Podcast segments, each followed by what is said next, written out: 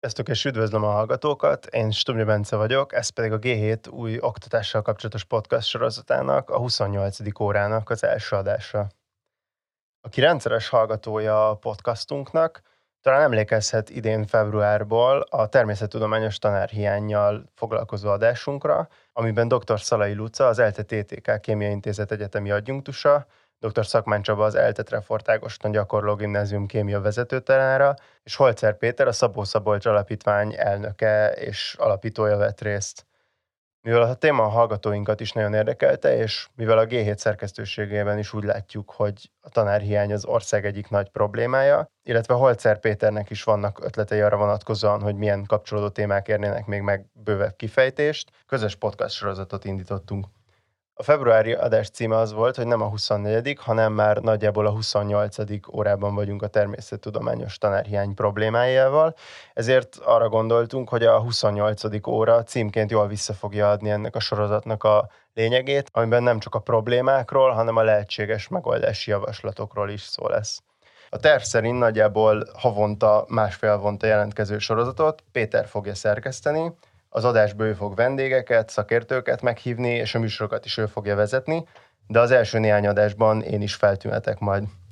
Most át is adom a szót Péternek, de majd én is tervezek egy-két kérdést feltenni még a mai vendégünknek.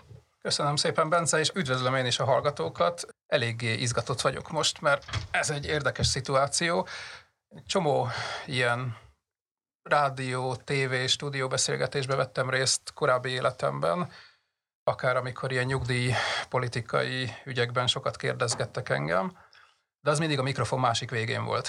És nagyon érdekes volt számomra akkor is ugye ilyen résztvevőként figyelni, a, a, hogy csinálják ezt a profik, de ez nekem egy új, új kísérlet, úgyhogy ö, szerintem sokat fogok tanulni itt a Bencétől is, meg erről az egész műfajról, és hát remélem, hogy jól, ö, jól fog alakulni. Ö, Nekem ez egy, azért is egy nagyon érdekes kihívás, mert mint felhasználó úgy eléggé megkedveltem ezt a podcast műfajt az elmúlt években, sokat hallgatok, a g is nyilván sokat hallgatom, és most kipróbáljuk, hogy, hogy ez hogy működik. A téma az, hát én ugye szubjektíven ugye nyilván azt gondolom, hogy, hogy érdekes, és meglátjuk, hogy majd a hallgató is úgy ítéli meg. Ugye, hogy a Bence is a, a felvezetőben említette, az a sapkám, amiben most itt vagyok, és amiben ezt a műsort megpróbálom szerkeszteni, vezetni, ez a, van egy alapítvány, amit négy éve indítottam, a Természettudományos Oktatásért Szabó Szabolcs emlékére közhasznú alapítvány, amit röviden ugye úgy szoktak hívni, hogy Szabó Szabolcs Alapítvány. Szabó Szabolcs nekem volt annak idején osztálytársam, barátom, aki néhány évvel ezelőtt sajnos elhunyt. Ő egy kitűnő kémia tanár volt, meg egyébként fizika és matek tanár, és nagyon sokat tett hát olyan dolgokért, amikről mi is szerintem ma is és a későbbi adásokban is beszélgetni fogunk, tehát a, a tananyagok, a tanárképzés, a tanár a, a, a vidékre, hogy hogy lehet minél inkább eljuttatni hasznos és fontos dolgokat. Ő találta ki és kezdte többek között azt a kémia mobil labor programot, amit mi felújítottunk, és és amiről ma is egy röviden fogunk beszélni. De nem ezt akarom igazából hosszasan ragozni, mert mert akit érdekel, adott esetben ránézhet az alapítványnak a hollapjára az S2AHU helyen, és, és ott megtalál mindent, ami, ami ezzel kapcsolatban érdekes és fontos. Amit még szeretnék elmondani a mai műsor előtt, hogy körülbelül mi van a fejünkben, hogy mi fog itt történni a következő néhány alkalommal, hogy milyen beszélgetéseket tervezünk, gondolunk. Szeretnék elhívni majd, szeretnék csinálni majd egy olyan beszélgetést, amiben iskolaigazgató, illetve oktatáskutató tud beszélgetni erről az egész témáról, a, a, a tanárhelyzetről, tanárutánpótlással, hogy, hogy mit kezdünk ezzel. Szeretnék egy olyan beszélgetést, a terveim között van, ahol összeültetnénk egy általános iskolai és egy gimnáziumi iskolaigazgatót ugyanabból a vidéki városból, hogy ők ott helyben hogy tudnak ebben együttműködni a, a tehetséggondozásban, tehát hogy hogy tudnak a kisebb gyerekek, aztán egyre nagyobb gyerekek jó esetben eljutni a mondjuk egy természettudományos pálya irányába. Külön egy kis téma lehet, amivel, ami úgy keveseknek szokott eszébe jutni, az, hogy nem csak a fiatalokból lehetnek tanárok, hanem adott esetben már a aktív, dolgozó szakemberekből, tehát mérnökökből, kutatókból, mindenféle ilyen szakemberekből is lehet átképezni tanárokat. Ez történik egyébként, tehát megvan ennek a módja Magyarországon, de szerintem erről érdemes beszélni a mindenféle aspektusáról. Rettentesen fontosnak tartom azt, hogy beszélgessünk a vállalati szektorral is. A vállalati szektor megkerülhetetlen, tehát egyrészt nagyon sok olyan cég van, amelyiknek alapvető, tehát akinek a bőrére megy, hogy lesz-e utánpótlás, lesz-e kutató, mérnök, mindenféle ilyen szakember, vagy akár lesz-e tanár, aki, aki majd kiképzi ezeket a, ezeket a szakembereket a következő 10-20 évben. Mi is szerencsére sokat tudunk ilyen vállalatokkal beszélgetni, együttműködni, tehát szeretnék közülük is behívni a, a, a stúdióba. És sok minden mást tervezünk még, amit most itt nem szeretnék mindent elmesélni, viszont ezzel kapcsolatban is szeretném mondani azt, hogy nagyon-nagyon várjuk majd a hallgatói visszajelzéseket, akár kritikákat, reakciókat, mert, mert nyilván ebből is épülünk, és, és ebből is tudjuk akár az egész sorozatot építeni. Úgyhogy van egy e-mail cím, ami úgy szól, hogy podcastkukacg7.hu, és tudom ígérni, hogy el fogjuk olvasni, amit, amit visszajelzésként kapunk. Úgyhogy ennyi felvezetés után a mai vendégünket szeretném bemutatni, ő Darvas József, aki a Salgó-Tarjáni általános iskolának kémia-fizika tanára, lehet, hogy sokan még a régi nevén ismerik, ez a Gagarin iskola. Én személyesen körülbelül két éve ismerem, ő az egyik résztvevő, együttműködő tanára ennek a mobil labor programunknak, és őt kértem meg, hogy jöjjön el ebbe az első adásba, és kicsit beszélgessünk arról, hogy hát abszolút a frontvonalon, tehát Nógrád megyében, Salgótarjánban, illetve az azt környező kisebb falvakban mi is a helyzet, hogy mit lát, és, és, és hát ha ebből kiderülnek okosságok a hallgatók számára, úgyhogy át is adom a szót, és kicsit mesélj, beszélj arról, hogy ki vagy, mit látsz, hogy hogy működsz te ott Salgótarjánban és a környékén. Köszönöm szépen Péter a lehetőséget, Bencének a meghívást, és üdvözlöm a kedves hallgatókat.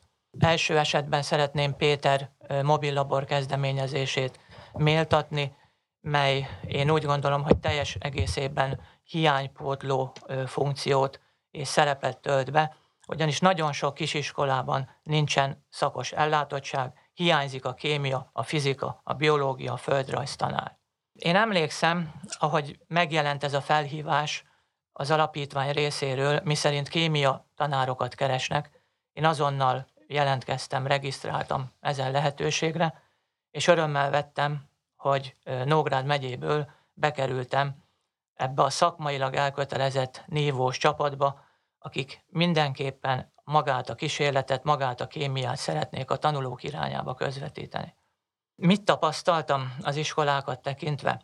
Kérem szépen, tárt karokkal várják magát a pedagógust, magát a kísérletet, ugyanis a gyerekek szó szerint ki vannak éhezve minden egyes kísérleti bemutatóra, minden egyes látványa.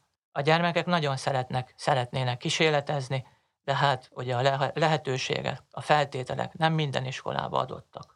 Maga a mobil labor szeretné ezt, én úgy gondolom, hiánypótolni, és azon kis gyerkőcöket megszólítani, akikből elképzelhető, hogy például a jövő generációjában egy mérnök, egy fizikus, vagy éppenséggel csak idézőjelbe természetesen egy kémia tanár születik.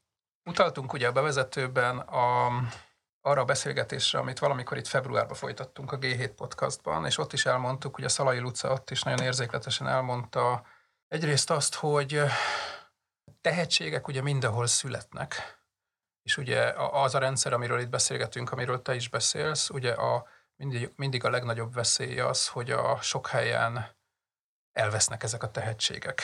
Azt is, azt is elmondtuk akkor, hogy ennek egyébként egy sajátos vetülete, még ráadásul az, hogy a, ugye vannak olyan tehetségek, akik mondjuk például természettudományokban, fizikában, kémiában akár jók is lehetnek, tehát az látszik rajtuk mondjuk kisgyerekkorban, és vannak olyanok, akikben meg esetleg ott van a tanári pálya potenciálja, mert szeretnek magyarázni, segíteni a társaiknak, és ugye ez két olyan halmaz, aminek a metszete már rögtön kisebb, mint, mint nyilván a kettő külön-külön, és itt még nagyobb a veszély, hogyha közülük ugye sokat elveszítünk menet közben, akkor juthatunk például oda, hogy alig-alig lesz aztán tanár utánpótlás. Arról is lehet tudni, hogy hogy, hogy Magyarországon ugye egy ilyen nagyon sajátos kettős helyzet van a oktatásban, az elitképzés és a, ha úgy tetszik, a tömegképzés között. Ugye ismertek az olyan típusú mondjuk grafikonok, amin azt látjuk az egyik tengelyen, hogy a, például a nemzetközi diákolimpiákon még mindig kimagaslóan szoktak szerepelni a magyar diákok, gimisek, matekból, fizikából, biológiából, kémiából, bármiből, akik jellemzően abból a néhány elit gimnáziumból jönnek. Idei nyáron is egyébként, ha a, a kedves hallgatók figyelték, megint nagyon komoly eredményeket értek el ezek a, a lányok és fiúk mindenféle tárgyakban, miközben azt látjuk mondjuk a másik tengelyen, hogy a PISA felméréseken, tehát amik ugye az alapja matek, meg olvasási, meg ehhez hasonló képességeket mérik, Hát az, e, az európai átlag alatt vagyunk, tehát ez egy ilyen, ez egy ilyen kettősség.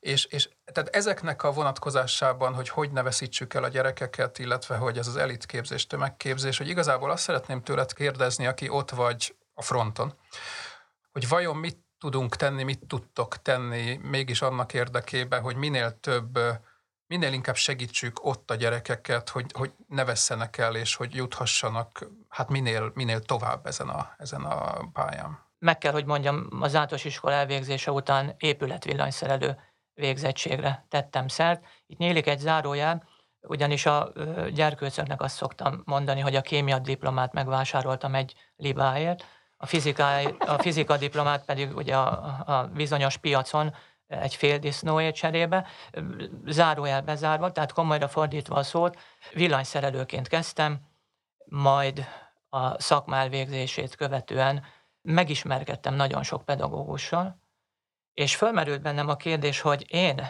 mint egy pici kis szakmunkás végzettséggel rendelkező villanyszerelő, mivel vagyok különb, mint például egy diplomás személy. Az a benyomás vett birtokba, hogy semmivel. Ha ők meg tudták csinálni, akkor te is meg fogod tudni. Innentől kezdve leérettségiztem, és hát nyilván a kérdésedre is egy picit már érintőlegesen válaszolva, kell hozzá egy jó pedagógus, aki megfogja a gyerkőc kezét, és irányítja, terelgeti, netán jó néhány kísérletet futószalagon bemutat. Nekem három kémia tanárom volt például a középiskolát tekintve. Mind a háromtól tanultam. Nagyon sokat. Az első diplomám, tehát most komolyra fordítva a szót kémiából valósult meg, akkor még Eszterházi Károly tanárképző főiskolának hívták, és azt hiszem nevet azért mondhatok. Nagyon büszke vagyok egykori tanszékvezető tanáromra, dr. Rácz László tanár úrra, dr. Murányi Zoltán tanár rengeteg kísérleti munkát, kísérleti szeret, kísérlettel kapcsolatosan szeretetet tanultam és láttam tőle. Tehát köszönöm, így utólagosan is. Nagyon érdekes volt egyébként, hogy én első év után, egy, az első évem sikeres elvégzése után megkeresett egy kis iskola. Zárójel 2001-ben történt ez az esemény, tehát 20 éve, zárójelbe zárva. Onnantól kezdve én már óraadóként jelen vagyok a rendszerben, villanyszerelő képesítés mellett jártam órát adni.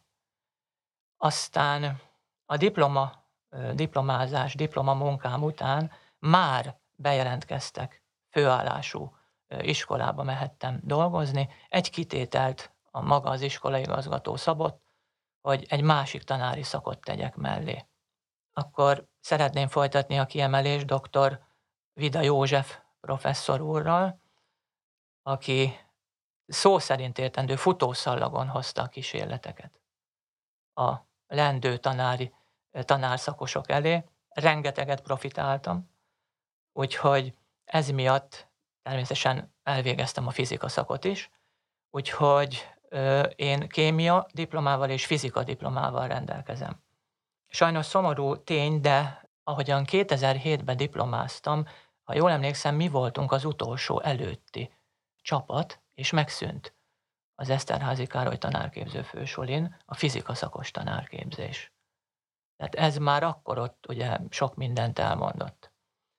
Visszatérve, mindenképpen kell egy pedagógus a gyerkőc mellé. Nem tudom, én már azért érinteném, Péter nem igazán erről kérdezett, de mi van abban az esetben, hogyha nincs minden iskolában az az illető szakos, az az illető szakember, és ne adj Isten, mondjuk egy testnevelő fogja tanítani azt a kémia órát, vagy például egy földrajz szakos a fizikát. Hogy kérdezek már közben, hogy ugye erről is sokat hallani. Tehát ebből te mit látsz ezekben a helyi iskolákban? Ez tényleg így megy? Nagyon szomorú és elkeserítő a válaszom. Igen. Ez régóta így megy, és a helyzet folyamatosan romlik. A szakos ellátottság ugye brutálisan magas értékű.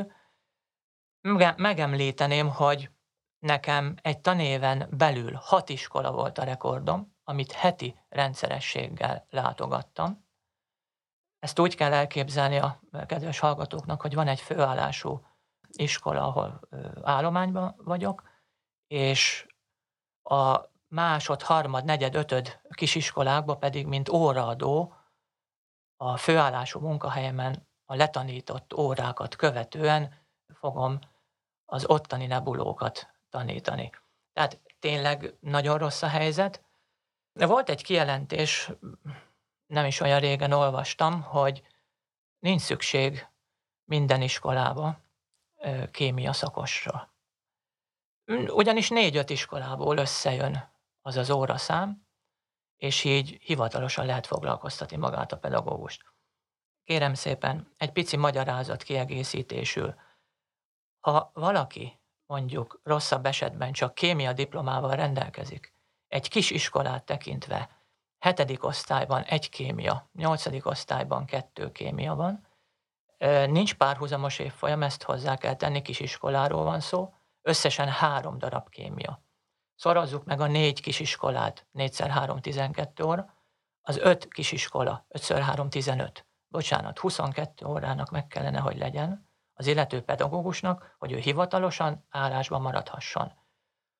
Én ö, megmerem azt kísérelni, hogy nyilván ez a kijelentés ö, olyan esetet ö, boncolgat, amikor is az illető pedagógus nem csak kémia diplomával, hanem van neki egy másik, második diplomája, második szakja, úgy feltételezem és elfogadom, hogy a négy-öt iskolában ténylegesen megvan az az óraszám. Hiszen menjünk bele egy picit a saját helyzetem kapcsán, én fizika diplomával is rendelkezem, ott pontosan fordított a helyzet. Hetedik osztályban kettő kémia, nyolcadik osztályban, bocsánat, hetedik osztályban kettő fizika, nyolcadik osztályban egy fizika, tehát még mindig kisiskoláról van szó, nincsen párhuzamos évfolyam, tehát három kémia, három fizika. Ez azt jelenti, hogy, hogy hat óra egy kisiskolát tekintve. Most, ha ténylegesen azt a kijelentést tovább gondoljuk, 4x6 24, természetesen megvan, és 5x6 az már 30, tehát jobb esetben túlórára is számíthat, például az az illető pedagógus. Tehát nem tudok erre mást válaszolni, csak ténylegesen nagyon brutálisan rossz a helyzet, a bérek nagyon alacsonyak, és csak úgy óvatosan jegyezném meg, hogy maga ez a kijelentés nem hiszem, hogy tömegével fogja vonzani a lendő kémia tanárokat a pályára. Jó, nekem az a ambícióm ezzel a beszélgetés sorozattól, hogy ne csak panaszkodjunk, tehát hogy, hogy próbáljunk azon gondolkozni, hogy, hogy, hogy az adott helyzetben mik, mit, mit, mit, mit tudunk tenni, mert amiket elmondtál, hát ez, ez, ez, ez közismert, hogy nem minden esetben könnyű a helyzet. Egy csomó minden eszembe jutott erről a, a dolog. Talán az egyik, amire úgy vissza kanyarodhatnánk, hogy, hogy akkor valójában, most, és lehet, hogy kicsit furcsán fog hangzani a kérdés, hogy túl kevés kémia-fizika tanár kezd lenni, vagy túl sok? Mert ugye abból, amit mondtál, ugye ez a nagyon kevés óraszám van, és ezért valójában neked is szaladni kell a másik négy-öt iskolába, hogy azt a nagyon kevés óraszámot kvázi teljesítsed. Erre lehet azt mondani, hogy hiszen akkor pont elég tanár van, és ők szaladnak azért, hogy a, a feladatukat teljesítsék. Tehát, hogy, hogy mindez a, a gyerekeknél hogy csapódik le? Tehát egyrészt az, hogy mondjuk, amit mondtál, hogy heti egy kémia vagy fizika óra, illetve az, hogy ilyen áttanító, utazó tanár, tehát hogy amivel kezdtük a beszélgetést, hogy a, hogy is érjük már el, hogy a tehetségek ne vesszenek el, mi lenne ebben az egészben egy ilyen ideálishoz közeli állapot?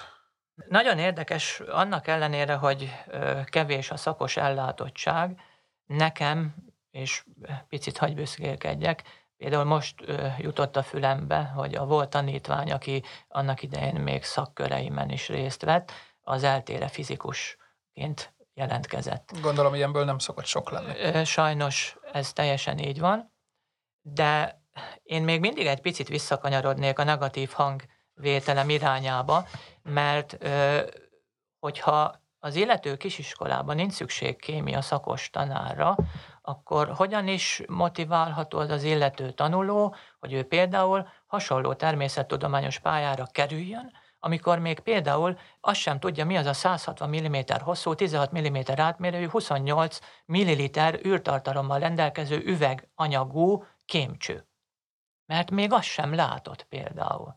Maga a megoldás, tehát akár mennyire hihetetlen, azért tegyük hozzá, az én kötelező óráimon fölül én nagyon sok kisiskolába óradíjért, külön javadalmazásért dolgozom. Ezt csak azért szeretném elmondani, hogy nem az a horribilis összeg motiválja az embert, amit kapni fog, azért a becsülettel, hangsúlyozom, becsülettel és lelkiismerettel letanított óráért, hanem például személy szerint engem az motivál, hogy azon kisiskolák például, mivel nélkülözik a szakos ellátottságot, az ottani diákok ne kerüljenek ki, elnézést a kemény fogalmazásért, tudatlanul, hiszékenyen a társadalomba. Ez egy minimális elvárás szerintem a szülő részéről, hogy ezt mi tudjuk biztosítani az oktatást tekintve. És nem szeretném például, hogy úgy, mint nagyon sok szak gimnáziumban például bekerült az úgynevezett komplex természettudomány oktatása. Tehát semmiképpen nem szeretném ezt, hogy általános iskolában megtapasztaljuk. Erről beszéljünk egy kicsit, hogy erről mit gondolsz pro és kontra, mert először is mondjuk el a hallgatónak, hogy ez mi, és hogy ez miért jó, vagy miért nem jó. Elnézést, nem szeretnék nagyon negatív hangvételű lenni, de most lehet, hogy a a pólom nem lett rendesen kimosva, és egy pici vegyszeres gőz még érződik belőle, és tévútra víz, de könyörgöm, én kémia és fizika diplomával rendelkezem. Milyen alapon tanítsak például biológiát vagy földrajzot azon kollégám helyett, aki hiányzik a rendszerből?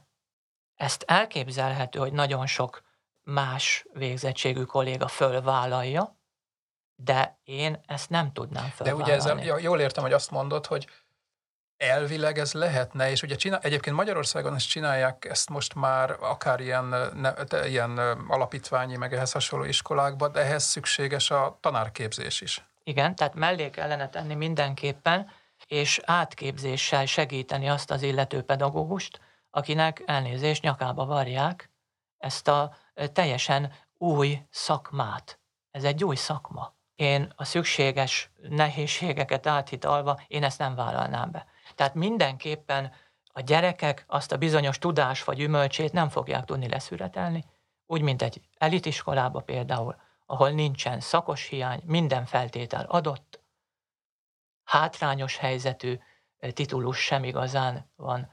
Én nagyon örülök, hogy én mindkét végén ott vagyok, tehát nekem brutálisan nagy rálátásom van a dolgokra. Hogyha jól értem, akkor neked ezzel nem elvi problémád van, hanem a gyakorlatban, Így a van. jelenlegi feltételek mellett nem látod ez, ezt ez megvalósítható? Nem, nem megvalósítható. Uh-huh. Így van. Tehát mellé kellene tenni mindenképpen egy képzést, hogyha már minden kötél szakad, és tényleg a környékünkön például egyedül maradnék. Ez is előfordulhat, fizika szakos, Ugye jól emlékszem, hogy a saját iskoládban te vagy az egyetlen fizika tanár. Ö, pontosítanék egy picit. Három, a, a múlt egy két évre visszamenőleg hárman nyugdíjba vonultak, egy kolléga jövőre fog természettudományos végzettséggel nyugdíjba vonulni. Egy kolléga pályálhagyó lett, és abba az iskolába rajtam kívül most jelen állás szerint a nyugdíjba készülő kollégával együtt kettő kémia tanár van rajtam kívül. És fizika pedig? Fizika tanár, egyedül én vagyok. Igen, fizika tanár egyedül te vagy, és ugye, ha jól láttam, akkor körülbelül 600-700 gyerek jár Igen, ilyen 650-660 tanulóról beszélünk. Ami azt jelenti, hogy annak körülbelül a negyede, tehát olyan 150 körüli az, aki egyébként fizika órákra jár, ezt jól számolom? Hát ugye hetedik osztályból számoljunk átlag 25 fő per osztály, Aha. van három párhuzamos hetedik és nyolcadik osztályba, tehát 6 25 tulajdonképpen. Aha. Ez lenne a létszám.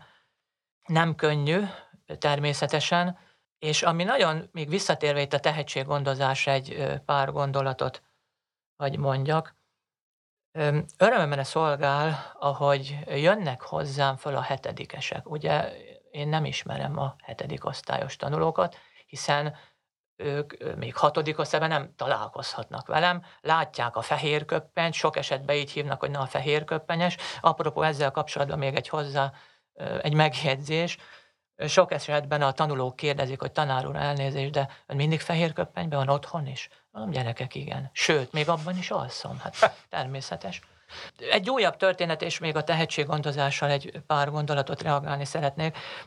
Rohanó tempóba az egyik iskolából a másik iskolába sietvén, vegyszere arzenál az autómban, fehér köppeny rajtam, persze igazoltat a rendőr, megállít, Elég érdekes módon ugye az anyós irá, ülés irányába nézelődve, hát ott voltak a vegyi anyagok. Szerencsére, hogy átnézte a dokumentumaimat, mindent rendben talált, és lehet, hogy a fehér köppeny miatt, vagy éppenséggel a, a, a, az a vegyi anyag gőz, amit árasztott a bőröm, azt mondta, hogy köszöni szépen, és akkor viszont látása jó utat. Egyébként el is késtem volna. Még a tehetséggondozás előtt, hogy mondjak még egy-két dolgot, nagyon nagy szerep és teher hárul magára az intézményvezetőre, magára a helyettesre. Ugyanis azon kollégák helyére, akik például kilépnek abból az iskolából, vagy éppen nyugállományba vonulnak, nekik évvégén minden esetben föl kell deríteni, különböző kapcsolatok azért működnek nyilván, nem csak az a bizonyos portál, ami rengeteg állás lehetőséget biztosít, hanem főképpen a szomszédos iskolák igazgatói szoktak úgy, figyelj már, nincs esetleg szabad kapacitásod. Tehát ez jól működik, és, és ténylegesen maximálisan csak dicsérő szavakkal tudom illetni magát, magát, magukat a vezetőket, akik még az órarendet is úgy fogják összefésülni, hogy magának, annak a pedagógusnak, aki szeretné és áttanítást bevállal, hogy meg tudja ezt oldani. A tehetséggondozással kapcsolatosan igen, a fizikus, lendő fizikus tanítvány mellett nagyon sokan például volt, aki mérnöki pályára lépett, de hagyj említsem meg egy nívós fizika versenyt, Öveges József Kárpát-medencei fizika versenyt, ahol országos második és harmadik helyezett tanulóm is volt, úgyhogy érdemes munkálkodni, de hangsúlyozom, ez a munka, ez nem működhet úgy, hogy csak a pénz motivál, és csak az a szükséges 45 percen legyek túl. Igen. Nagyon sok iskolában, bocsánat Péter, hogy még folytatnám, a szakos ellátottság hiánya következtében előtérbe kerül a kréta kémia és a kréta fizika, vagy inkább a mostani modern korszakot idézve a digitális háttérrel kapcsolatosan, a digitális táblák, kütyük ott vannak, a digitálistól vagy érintőtől kémia, érintőtől fizika. Mit jelent ez? Tegyük már be az internetről akkor azt a kísérleti videót, és akkor nézzük meg. Na, ez, itt, ez, ez a sósav elég szórószagú. Érzitek? Hm. Hát ugye ez nem így működik. Igen, igen, igen. Azt szerettem volna körbe, közbe kérdezni, ezt is egy picit tegyük már rendbe. Éppen a múlt héten hallottam megint egy olyan beszélgetést, interjút, hogy ez mind szép és jó, de hogy a másik oldalon azért a tanári pálya az ugye egy ilyen Hát ott a nyári szünet, a három hónap vakáció. 20, mit mondtál, 22-26 órát kell kvázi dolgozni egy Igen. héten. Tehát oké, okay, hogy ez így úgy, de hát mégiscsak. Tehát, hogy egy ilyen viszonylag nyugis dolog, megtartod az órákat, ott a hosszú nyári szünet, nem is dolgozol 40 órát, stb. stb. Én azt gondolom, hogy ez nem pont így van. Tehát, hogyha egy kicsit erről tudnál még mondani a hallgatóknak, hogy, hogy a valóságban ez mégis mekkora terhelés, mennyi munka, ott van-e a három hónap vakáció, az a, a 26 óra, az, amit megtart, az azon kívül azért mondjuk hány óra a, a készülés, meg a minden, hogy ezt egy kicsit úgy rakjuk már rendbe. Hát nézzük. Maga egy 20-30 másodperces látvány egy kísérlet kapcsán sokszoros időtartamot igényel. Mit jelent ez? Magát a kísérletet össze kell állítani. Nyilvánvaló, ez nem a tanítási óra, nulladik vagy éppen első percébe fog történni, és szaladgálunk a szertár meg a nem tudom milyen szaktanterem irányába, hanem már előző nap esetlegesen, vagy előző órán. Na igen, ez az előző óra egy érdekes kérdés, hogy ez az előző óra általában egy ilyen leterhelt embernek az foglalt. Tehát nincs ilyen, hogy lukas óra, hogy na akkor azért összehozzuk.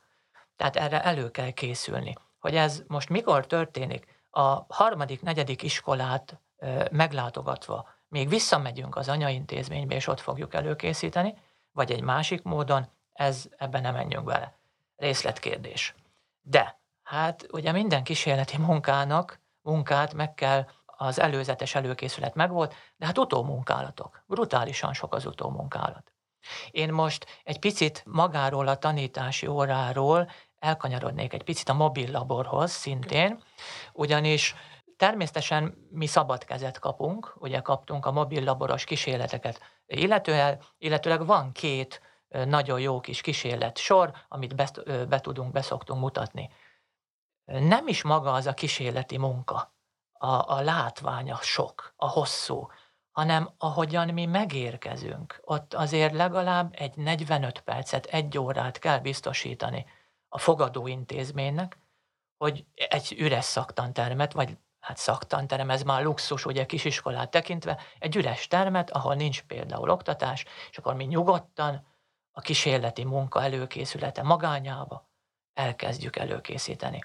Maga a kísérleti munka után én mindig szoktam kérni, hogy az a terem maradjon már szabadon, hiszen az utó mosogatások, takarítások, az még a 45 percet is überelni fogják. Tehát egy másfél óráról beszélünk ezt nem negatívumként hoztam föl a mobil labort illetően, hanem csak, hogy a kedves hallgatók, illetőleg a fogadó intézmény pedagógusai, a kollégák, esetleg a fölsőbb területen mozgó vezetők is értsék, hogy ez nem egy napló, amit én bevágok a hónaljam alá, és akkor bemegyek, letanítok 45 percet, hanem rengeteg elő- és utómunkálatokból áll. Jogos a kérdés, hogy valósul meg ez? Oké, anyaintézményben rendben van, mert hát azért az ember ott van a nagyobb idejét tekintve. Egy kisiskolát, például egy óraadó ezt hogyan fogja megvalósítani? Hangsúlyozom, kétféle lehetőség van. Egy, sehogy. Magyarul, kérem, 45 perc, fehér köppeny bemegy, leadja a száraz anyagot, semmi kísérlet, semmi motiváció. A gyerek mit fog csinálni? Egy dolgot tehet, megutálja. A kémiát, a fizikát, azt a tantárgyat, amit ő ugye, lehet, hogy még anyucitól azt hallotta, hogy gyerekem, ez nagyon jó lesz, sok kísérlet. Milyen eséllyel indul ez a gyerkőc a természettudományok irányába? Semmilyennel. Visszatérve, hogyan valósítom én ezt meg? Akármennyire hihetetlen. Már a főállású munkahelyemnél előre gondolom, hogy a következő órán az XY községben milyen kísérletet kell vinnem. Nagyon sok eset, bégen jól hallották, vinnem. Mit jelent ez?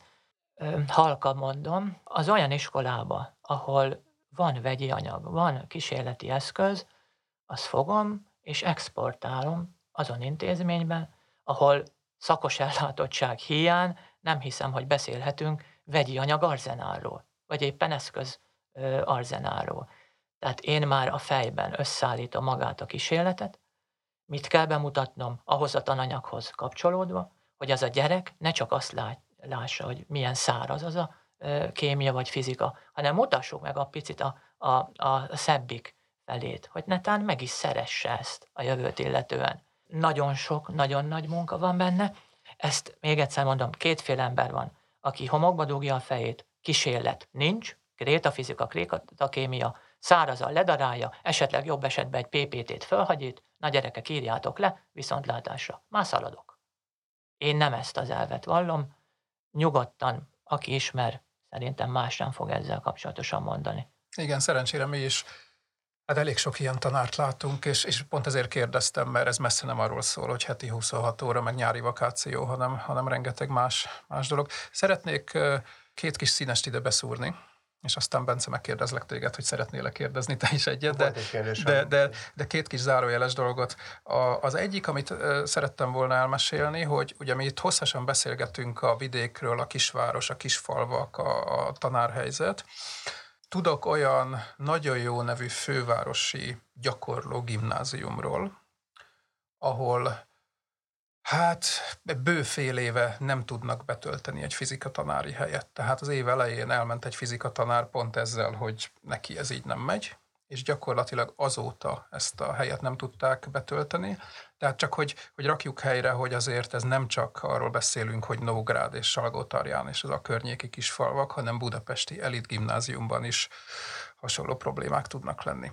A másik, amit ide beszerettem volna szúrni, a, nem tudom, hogy a kedves hallgatók közül kiismeri a két háború közötti időszak egyik szerintem leg legérdekesebb szociográfiáját, ugye a Szabó Zoltánnak a Cifranyomorúság című művét, amit a 30-as években írt, és csak azért hoztam ide, amikor készültem erre a beszélgetésre, hogy fölrém lett bennem, én ezt pár éve olvastam ezt a könyvet, ő ugye arról ír, hogy a Trianon után különösen a ti vidéketeken, tehát ott az Ipoly környékén, Észak-Magyarországon, hogy egyik napról a másikra hogy rendeződött át az, hogy ezek a akár Salgótarján is, meg a kis falvak, ott, ott, ott, meg aztán tovább a Bükk felé, Kassa felé. Tehát egész egyszerűen ők addig ugye nem Budapest felé néztek, hanem ha úgy tetszik a hegyek túloldalán, ugye a felvidék felé volt nekik így a természetes nem tudom, kiáratuk, ami egyik napról másikra elvágták, és arról szól, mondom még egyszer, ez a szerintem nagyon érdekes szociográfia, hogy ez, ez mit is jelent a, a, az ottani életben, és ez arról jutott eszembe, amikor te egyszer azt az anekdotát mondtad még korábban, hogy az egyik ilyen helyben tanító tanár, ő bizony az Ipoly túloldaláról jár át. Tehát ő egy Szlovákiában élő magyar, aki, aki reggel fogja magát, átjön az Ipolyon, és egy magyarországi iskolában tanít, ami nagyon így szöget ütött a fejembe, hogy ez egy, ez egy igen érdekes helyzet. Na csak ezt a két kis színest akartam, Bence, én még azt, azt szerettem volna tőled kérdezni, József, hogy itt most az előbb említetted ezt, hogy a kísérletezés az szerinted mennyire fontos, és hogy arról talán még nem beszéltünk, hogy, hogy egyébként mennyire elterjedt ez a, ez a trend, hogy egyszerűen nincs lehetőség, vagy, vagy nincs idő kísérletezésre, és akár mondjuk a te környezetedben mondjuk milyen arányokról lehet beszélni, tehát hogy te mondjuk mennyi olyan kollégát, tanárt ismersz, akik mondjuk, mondjuk egyszerűen kiégtek, és nem csinálnak kísérleteket, és mondjuk, mondjuk mennyi olyan tanárt, aki pedig ezeknek ellenére még mindig, mindig próbálkozik ezzel. Nagy létszámról nem tudok nyilatkozni, hiszen ugye az előbb elmondtam, hogy nagyon kevés a kémiás kolléga. Az én iskolámban a két kollégám természetesen nem azt a végletet képviseli, nagyon sokat segítjük egymást, ezt el kell, hogy mondjam, hogy például nekem van első órám, hetedik osztály tekintve, előkészítem a kísérletet, bemutatom. Én nem fogom elmosogatni, nem fogom visszapakolni a szertárba a megfelelő helyre, hanem meghagyom, ott hagyom a következő kollégámnak, aki lehet, hogy a második órán egy második évfolyamot fog ugyanabból tanítani. Tehát nagyon fontos az egységesség, ez természetes, iskolán belül főleg, hogy mindenki ugyanazt kapja meg, ugyanis a gyerekek elmondják egymásnak például, figyelj, neked kitanítja, ja, fehér köppeny, milyen kísérletet mutat, tehát összebeszélnek. És hogyha valaki nem kapja meg például azt a kísérletet, amit az egyikünk elmutatott, bemutatott, akkor már ott probléma van. Mással kapcsolatosan a kísérleti munkát még egy picit hagy, és Péterhez is csatlakozni szeretnék, ugye, hogy ez a leterheltség, meg hogy 40, meg nem tudom mennyi óra. Én ezzel most így nem igazán foglalkoznék, de szünetekben az egyik hobbim, hogy kísérleteket készítek.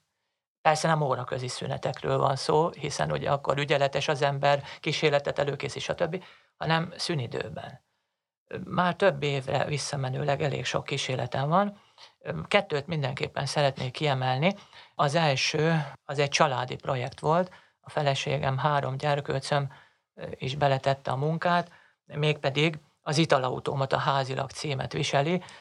Nem igazán kell itt a tisztelt hallgatóknak nagy anyagi, pénzügyi beruházású kísérletre gondolni, hiszen nem erről szól a történet. Zárója nem is tehetjük meg, mint pedagógus, hogy elég sok mindent vásárolunk, tehát egyszerű otthonunkban megtalálható kísérleti eszköz. Mondok egy példát a projekttel kapcsolatosan. A 45-ös cipőm doboza kellett, mint burkolat, ezt a feleségem nagyon szépen kidekorálta, és két PET palack szilikoncsövek, és akkor működött a történet. Még egy kísérleti eszközt a kisfiam, hogy mondjam a kisfiamat, hogy emeljem ki, szintén fizikás kísérlet volt, milyen érzés az áramütés szémet viseli, ugyanis ő összeállított egy csengőreduktorból, szerintem az idősebb generáció tudja még, hogy az a bizonyos 8 voltos csengő, hogy hálózati feszültségről működjön, le kellett transformálni. Na, ezt hivatott véghez vinni az a bizonyos csengőreduktor, 4,5 volt feszültségű zsebteleppel táplálta meg, és a kivezetésen az anyuci volt. Tehát ugye föltransformálta. Szerencsére aznap azért kaptunk még ebédet a feleségemtől, de ebből csak mit szerettem volna kihozni? Fontos a tanulónak a tapasztalatszerzés. Elnézés, ha ez most az utóbbi kijelentésem, ezt átvitt értelembe is kell venni, mert nem a fiam szerezte azt a bizonyos tapasztalatot, hanem a feleségem, bár az arc kifejezéséről azért sok mindent elárult. Úgyhogy ezt szerettem volna még így. Jó, én azt javaslom a hallgatónak, hogy ne feltétlenül ezzel a kísérlettel kezdje otthon, vagy hát gondolja végig, hogy mi lesz a következménye. Szerintem, hát nem tudom, szerintem ez egy nagyon, számomra egy nagyon érdekes beszélgetés volt ez a, ez a, ez a mai, és bár ismerlek téged egy ideje, de, de egy csomó olyan új dolgot tudtál mondani, amin szerintem fogunk tovább gondolkozni. Én két dolgot szeretnék így a, a beszélgetés végén még ha, ha lehet megemlíteni, vagy, vagy kihangosítani. Az egyik, amit, amit ugye te is említettél menet közben. Tehát, hogy a, tehát ne gondolja a hallgató azt, hogy azért beszélgetünk itt kémiáról, meg fizikáról, meg, mert azt gondoljuk, hogy ez mindenkiből legyen olyan, aki ehhez ért, aki természettudós lesz, fiziká, mérnök lesz, kutató lesz, nem tudom mi lesz. Nyilván nem erről van szó. De azt, én azt gondolom, mindannyian gondoljuk, hogy hogy is mondjam, tehát akár csak abban segíteni a gyerekeket, hogy egy kicsit úgy nyitottabb szemmel nézzenek rá a világra, kérdéseik legyenek, kétkedjenek dolgokban, tehát hogy ne lehessen minden hülyeséget eladni nekik. Ebben is alapvetően segít ez, amiről mi beszélünk, ez a természettudományos képzés. A, tehát, hogy ez, ez nem csak önmagában azért fontos, hogy fizika meg kémia, hanem hogy, hogy egy kicsit ilyen gondolkozó következő generációt neveljünk.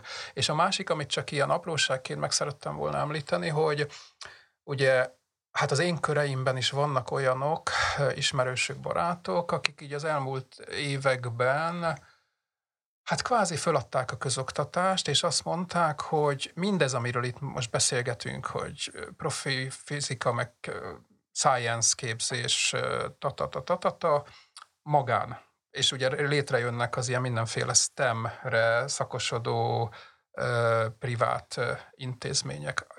Én ezekről azt gondolom, ez fontos, de azt nem gondolom, hogy ez lehet a megoldás. Tehát amit mondtam korábban is, hogy a közoktatás, ugye ez a nevezzük tömegképzésnek, ezt nem tudjuk elengedni. Tehát az nem egy megoldás, hogy akkor próbáljon az a kicsi réteg kimenekülni a privátba, és a többivel meg lesz, ami lesz. Szerintem Szerintem ez, ez, ez luxus. Tehát én valahogy így élem meg. Innen fogjuk folytatni ezt a, ezt a sorozatot a néhány hét múlva, és ahogy a legelején is említettem, nagyon várunk visszajelzéseket, akár olyanokat is, ötleteket, hogy miről, kikkel érdemes esetleg a jövőben beszélgetni, merre folytassuk. És Bence, akkor visszaadom neked a szót, hogy elbúcsúzz te is a hallgatóktól. Rendben, hát akkor igen, készülünk a következő beszélgetésre, és majd innen jövünk vissza, velem pedig a, a rendes G7 podcastban találkozhatnak majd a hallgatók, úgyhogy én köszönöm szépen nektek a, a beszélgetést. Köszönjük, Köszönjük szépen. szépen.